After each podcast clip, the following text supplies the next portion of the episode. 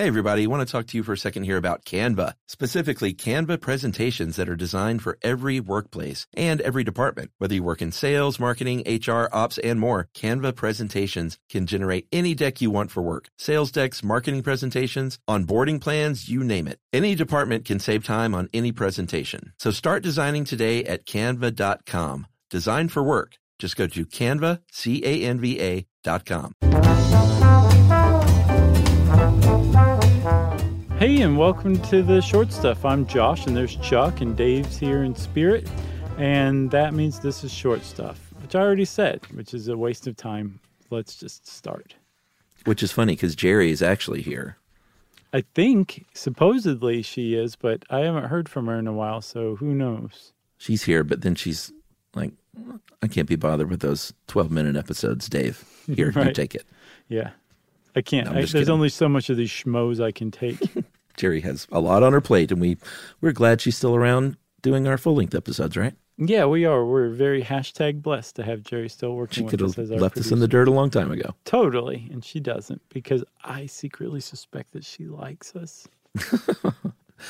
So, chastity belts. I don't think I ever got the memo, and we'll go ahead and spoil this right up front. Uh, Uh, that chastity belts were were probably not even a real thing used for that the purpose that we all think they were used for. Yeah, I mean, I guess I never did either. I never really sat around and gave some thought. So, like reading this, I wasn't like blown away. Right. But it it does occur to me that um, I guess I had always thought that they were a real thing, and they are technically a real thing, but they're just not from the time we thought they were from, and it all seems to just be a misinterpretation of potentially an old timey joke that we just lost the punchline to over the years. Yeah, I think maybe that's kind of sad that this could have been a very believable thing that they did in medieval times. You know, Mhm. because it I think- seems like something that could could have happened. Well, part of it though is is like this desire from people looking backward and saying like, look how dumb and savage and brutal and just uncaring those people were back then, and it gives us a sense of self satisfaction, and that that's why like basically myths like this are allowed to perpetuate, and it's really just a, a misunderstanding, but it also prevents us from understanding those cultures a little better Right. than we do because we just think they're dumb and backwards instead. So it's a it's a real issue. It's probably the greatest issue humanity's ever faced: chastity belts and the myth behind them.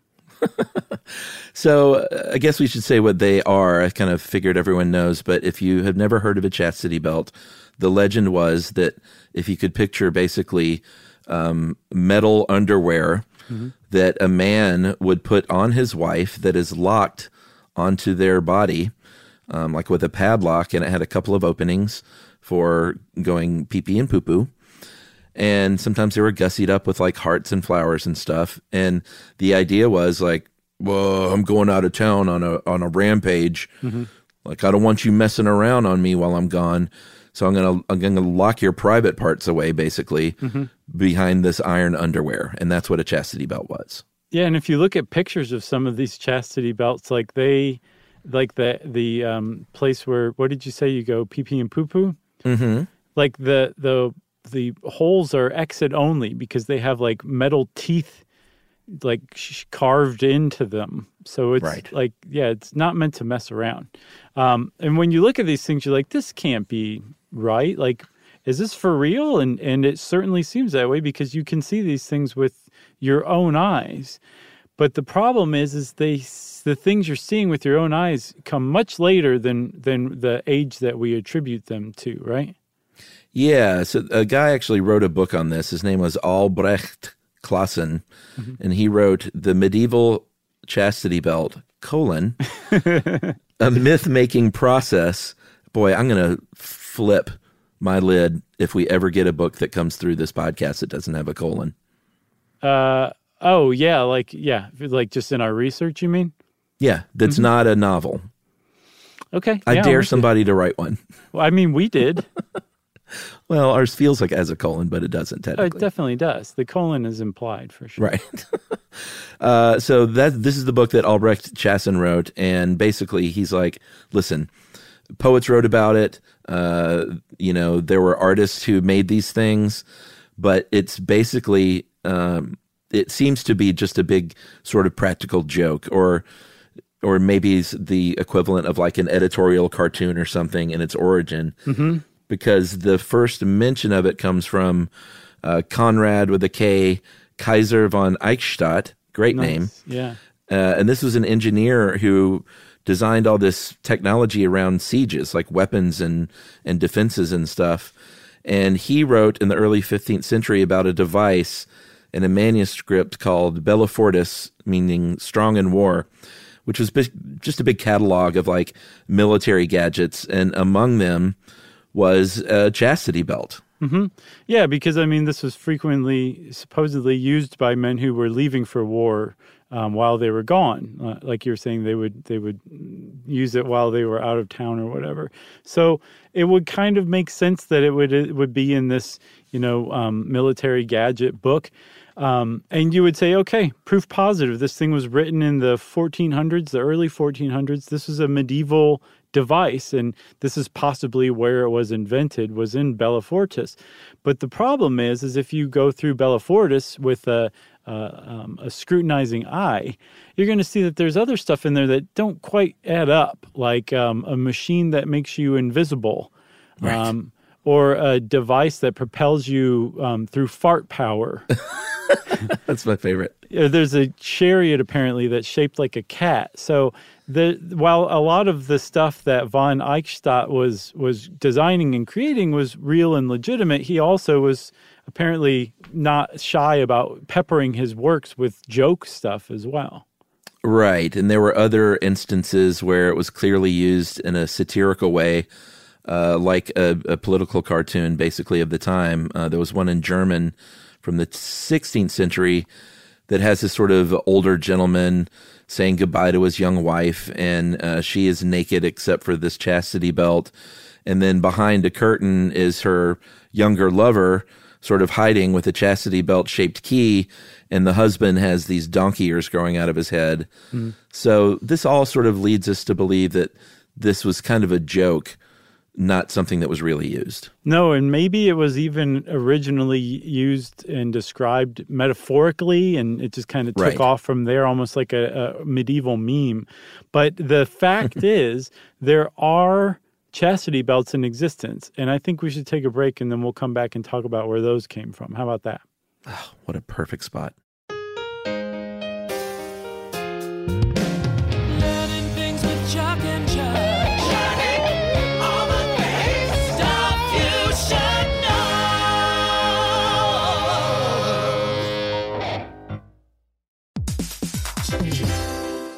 All right, game off. Let's pause here to talk more about Monopoly Go. Because in Monopoly Go, you can team up with your friends for timed tournaments where you work together to build up each other's boards. It's very nice.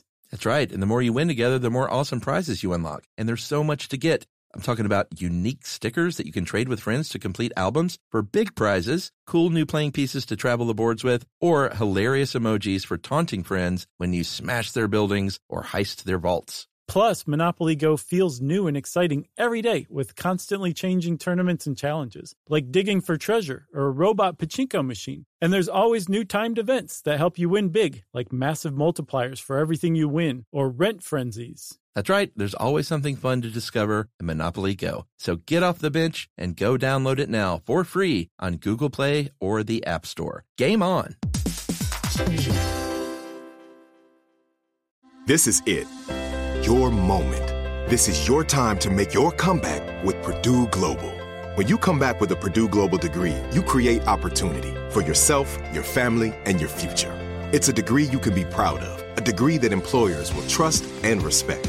Purdue Global offers working adults like you over 175 flexible degree programs to meet your specific career goals. These include associate, bachelor's, master's, and doctoral degrees and certificates. Purdue Global degree programs range from nursing to business to communication and more. Whatever your interest, we have the degree that will move you forward. You have the knowledge, you have the experience. Now it's time to get credit for the work you've done and earn the recognition you deserve with Purdue Global, Purdue's online university for working adults. You know you're worth it. We do too. So don't wait another second to get the degree that will take your career to the next level. Start your comeback today at purdueglobal.edu.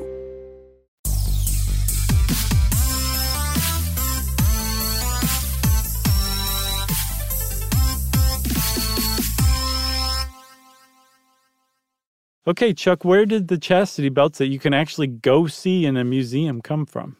They come from much later. They come from probably the 19th century. Uh, there was a little Gothic revival thing that happened then. And, you know, iron and steel were much more readily available uh, as Europe became more industrialized. And they started making things out of them. I mean, they, you know, obviously they made things like bridges and things like that, but uh, they also made things for fun. And it looks like there were these manufacturers in England who said, you know what? There are these curiosity shows and museums that would that would pay for chastity belts to display them, and so we're going to start making them as sort of a joke. Yeah. So the idea was that the Victorians were wound up so tight and were so proper that they would they would uh, expel their prurient interest in uh, like bound up sexuality in like sideshows and stuff like that. They would pay to see things like torture devices or like a chastity right. belt or something. And for their part, part of it also was being able to become self-satisfied with your own culture and your own place in history by mocking or or judging earlier right. ones. But the fact is these things were all they were recently made and apparently passed off as much older than they actually were. And so some museums said, "Well, we need to get these out of our collection because we've right. been we've been displaying them as medieval, and they were really created 20 years ago." Um, and the British Museum actually still has one, but they're um, they have a little placard next to theirs that basically says. Uh, there's no real evidence that any of these were actually created or used during the medieval era. Yeah, I love that last line. It says uh, that the evidence is largely anecdotal or in burlesque fiction. Mm-hmm. Very tantalizing. That's right. So yeah, they kept one around uh, because, you know, I guess they thought it was still funny to look at in, in the proper context, um, which it's really not. You know, when you think about it. Right. Exactly. But uh, yeah, it looks like it was basically a, a, an urban legend from back then that came about many years later as an actual object and like you were talking before, like, you know, I, I think people look at the that period as these, you know, backward people that would do something like this. Mm-hmm. And I think scholars of the Middle Ages try to be a little kinder uh, and point out that while it was no picnic, certainly to live back then because of disease and uh, no no modern medicine and no electricity and not very much plumbing, um, it was no party, but they weren't like completely backward and it wasn't, you know, just a culture full of maidens locked away in towers either.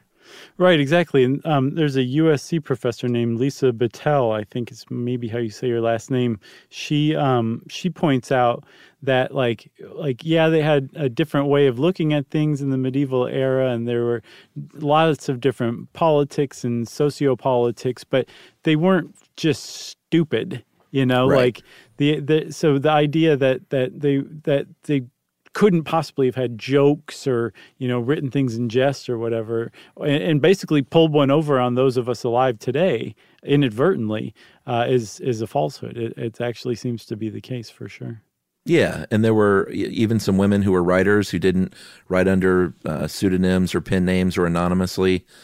Uh, I, don't, I, don't, think we're trying to make the case that it was just like a really progressive society right. or anything like that, but it may not be exactly as backward as, as we're led to believe. Yeah. It's like take a look at your own age for, you know, for yeah, once, buddy. No kidding maybe maybe put your own house in order first before you go judging others. That's right. I um, love that term. What's funny is that um, there really are chastity belts in existence today that are of recent manufacture, but they're mostly made of latex and they're used almost exclusively for BDSM.